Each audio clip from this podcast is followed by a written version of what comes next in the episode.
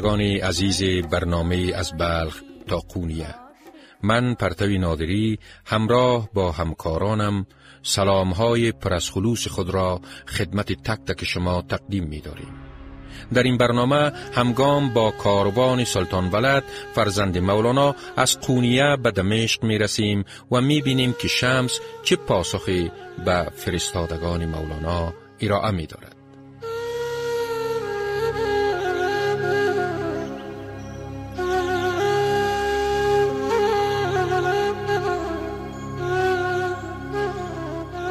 به روایت سپه سالار سلطان ولد چون به دمشق رسید یاران را اشارت فرمود تا در هر طرف شمس را طلب دارند و آن گنج را در هر کنج بجویند.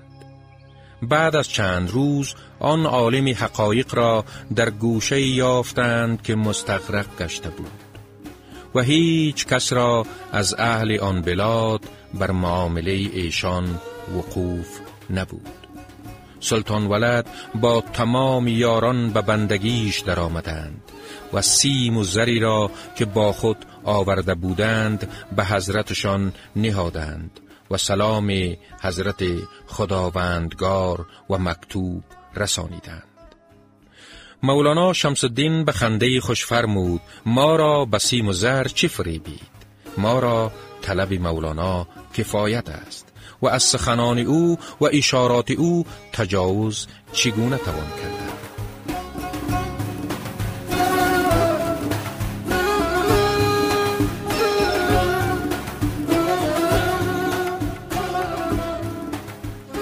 شمس دعوت سلطان بلد و یاران او را میپذیرد. و در زیحجه 644 هجری قمری از دمشق در حال بقونیه برمیگردد که سلطان بلد این همه فاصله را پای پیاده در رکاب او پشت سر می‌گذارد. افلاکی روایت می کند که مولانا شمس الدین پس از بازگشت به قونیه بشاشت می کرد و در بندگی خداوندگار در ارتباط به بهاءالدین ولد می گفت اکنون مرا از محبت حق تعالی دو چیز است. یکی سر و دیگر سر. سرم را در راه مولانا به اخلاص تمام فدا کردم و سر خود را به بهاءالدین بلد بخشیدم تا حضرت مولانا شاهد حال باشد. چی اگر بهاودین را عمر نوح بودی و همه را در عبادت و ریاضت صرف کردی آنش میسر نگشتی که در این سفر از من به وی رسید امید است از حضرت مولانا نیز نصیبها یابد و به کمال پیری رسد و شیخ کامل شود. نگاران همگان بر این قول متفقند که غیبت نخستین مولانا شمس الدین تبریزی از قونیه به دلیل هایی بوده است که به وسیله شماری از مریدان و هواخواهان متعصب مولانا به او می رسیده است. با این حال بر اساس آن سخنان شمس که دکتر صاحب زمانی در خط سوم آورده است می توان مسائل دیگری را نیز مطرح کرد. غالبا این سخنانی است که شمس پس از بازگشت به قونیه خطاب به مولانا گفته است. تو آنی که نیاز می نمایی تو آن نبودی که نیازی و بیگانگی می نمودی آن دشمنی تو بود می رنجاندمش آخر من تو را چگونه رنجانم که اگر بر پای تو بوسدی هم ترسم مجه من در خلد تو را خسته کند. از این گفته ها برمی آید که شمس هنوز در مولانا چیزی می دیده که آن چیز می توانست است چنان حایل جریان در هم آمیزی روانی و عرفانی مولانا و شمس را آسیب برساند. آن چیز نوی حس بیگانگی و حس بینیازی در مولانا بوده است. ان می توان غیبت نخستین شمس را به نوی تربیت سلوک عارفانه تعبیر کرد و یا هم می توان از آن به نوی تعدیب عرفانی یاد کرد.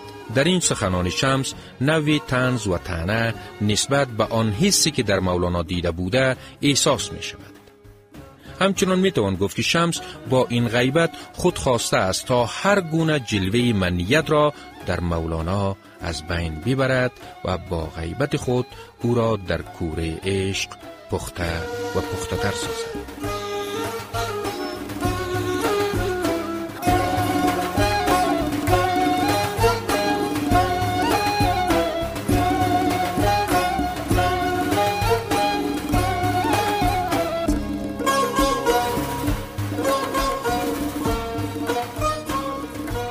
به روایت سپه سالار چون مولانا شمس الدین به قونیه برگشت حضرت خداوندگار بیش از اول به شمس درآمیخت و اخلاص بیش از حد برغایت فرمود. شب و روز به صحبت یکدیگر مستغرق بودند. مولانا که اعتقاد را بادبان مرد می‌داند و می‌گوید همچنان که باد در بادبان میوزد و کشتی را به هدف میرساند به همان گونه آنانی که از اعتقاد بادبانی نداشته باشند سخنان بزرگان و اولیا آنها را به منزل نمیرساند. مولانا پس از بازگشت شمس یک چنین سخنانی را به دوستان خود در میان میگذاشت و به آنها نوید می‌داد که این بار آنها از سخنان شمس ذوق بیشتری خواهند یافت. با این همه این بار نیز شمس در قونیه با جهل و تعصب عوام روبرو گردید. او حرکات ناشایسته ای را که آن جماعت تنگ نظر و حسود در برابر او انجام می‌دادند با شکیبایی تحمل می کرد و از سر لطف و احسان و کمال حلمی که داشت به مولانا چیزی نمی گفت. تا اینکه روزی ناگزیر از آن شد تا به گونه حکایت شمه آن را برای سلطان بلد بگوید این نوبت از حرکات این جمع معلوم گردد که چنان غیبت خواهم کرد که اثری مرا هیچ آفریده نیابد و هم در آن نوبت ناگاه غیبت فرمود. سلطان ولد در مصنوی ولدی این سخنان شمس را این گونه به نظم درآورده است.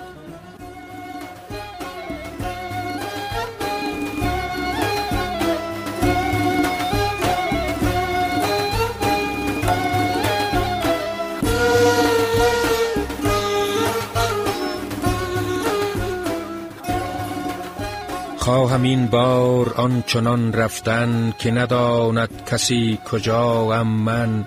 همه گردند در طلب عاجز کس نداند ز من نشان هرگز. ناگهان گم شد از میان همه تا رود از دلن دهان همه.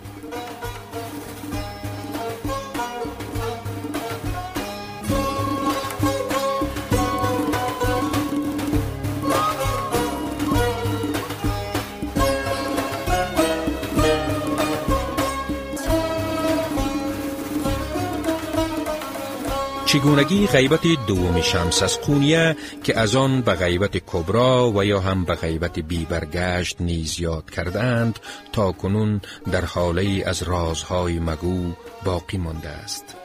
در این ارتباط گونگون روایات وجود دارد.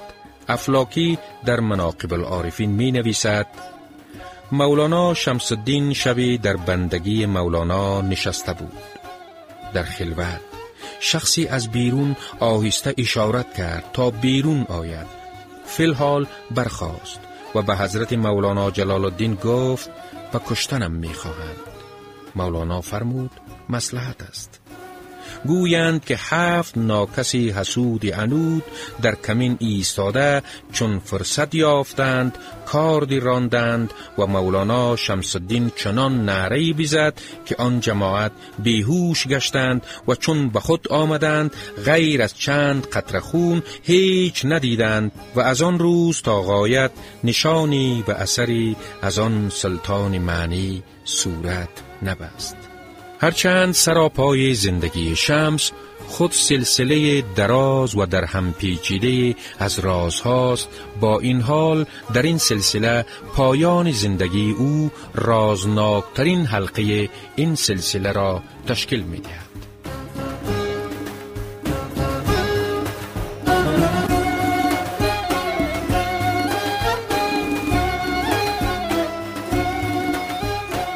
در ارتباط به چگونگی غیبت دوم شمس پژوهشگران از دیر باز بدین سو پرسشهایی را مطرح کردند.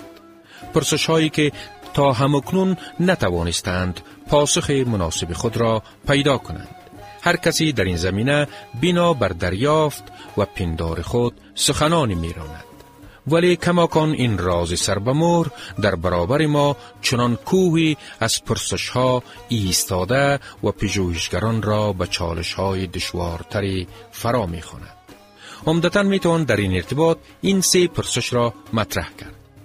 نخست اینکه آیا آن هفتن مولانا شمس الدین را در آن نیمه شب تاریک با ضربه های خونین کاردهایشان کشتند و بعد پیکر او را در چای خشکی که در آن نزدیکی ها بوده است انداختند. دو دیگر اینکه آیا شمس به مقابله پرداخت خود را از آن توطیه نجات داد و در حالی که خون از زخمهایش جاری بود خونیه را به سمت نامعلومی ترک کرد؟ سه دیگر اینکه آیا شمس بدون هیچ ماجرای با طیب خاطر چون بار نخست نیمه شبان از حجره خود برآمد و پای در راه آن سفر بی برگشت گذاشت. دکتر عبدالحسین زرینکوب در کتاب پله پله تا ملاقات خدا می نویسد که اگر شمس را از مجلس مولانا به کشتن می خوانند چرا مولانا مانی نمی شود؟ و شمس با آن تب سرکش و تسلیم ناپذیری که دارد چرا تسلیم این دعوت می شود؟ زرینکوب عقیده دارد که روایات مربوط به غیبت دوم شمس و چگونگی کشته شدن و به خاک سپاری او پس از صلاح الدین زرکوب و حسام الدین چلبی به میان آمدند. همچنان ماجرای خواب دیدن سلطان ولد در ارتباط به اینکه پیکر شمس در چاه قرار دارد پس از مرگ او به وسیله همسرش فاطمه خاتون روایت شده است. زرینکوب باور دارد که اگر یک چنین روایات در زمان صلاح الدین زرکوب و حسام الدین چلپی به میان می آمدند برای آنهایی که ذهن جستجوگری داشتند می توانستند مایه خنده و مسخرگی گردند.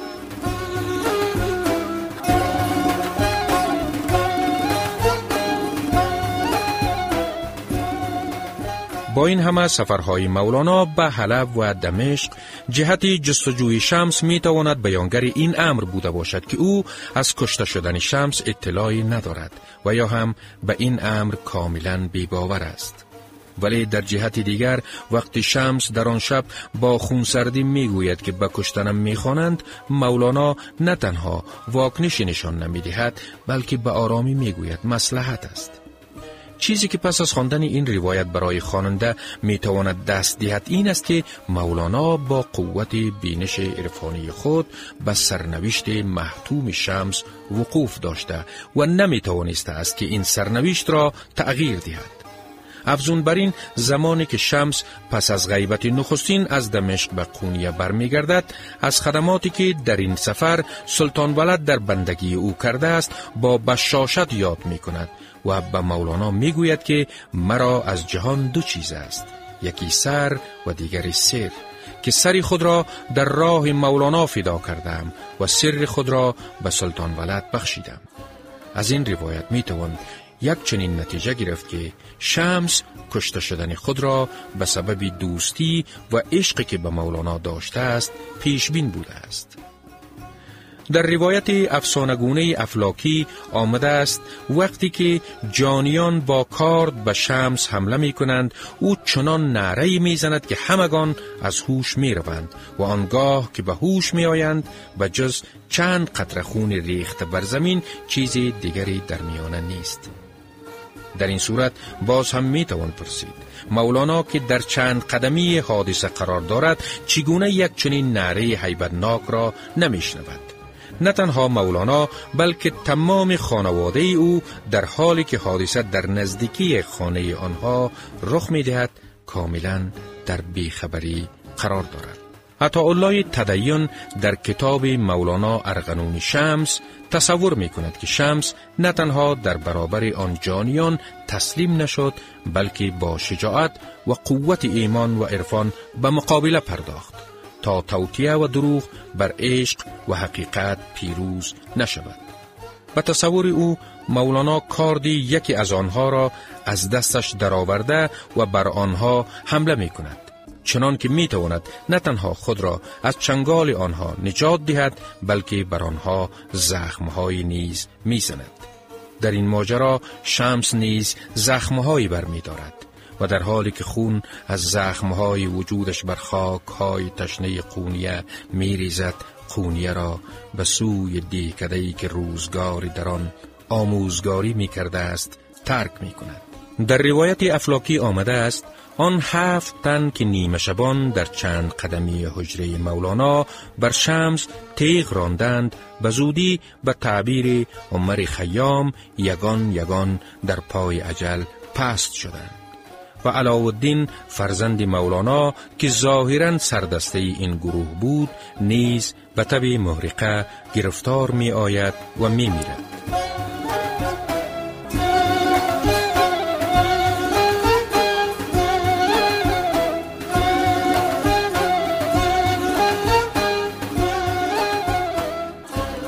شنوندگان صاحب دل برنامه از اینکه ما را در این سفر عرفانی همراهی می کنید از شما سپاس گذاریم. شمس بار دیگر در قونیه نیست. او برای بار دوم غیبت کرده است. اما کمتر کسی از سرنوشت او آگاه است. شاید بهتر باشد بگوییم هیچ کسی از سرنوشت او آگاه نیست. گروهی میپندارند که جمع همراه با علاوالدین فرزند دوم مولانا او را نیمه شبانی کشته و جسدش را در چاه خشک فرو افکندند آیا می‌توان بر چنین روایت های باور کرد؟ ما این مسئله را در برنامه بعدی پیگیری می کنیم. تا آنگاه لطف و مرحمت خداوند با شما باد. شماره های تماس ما را به یاد داشته باشید.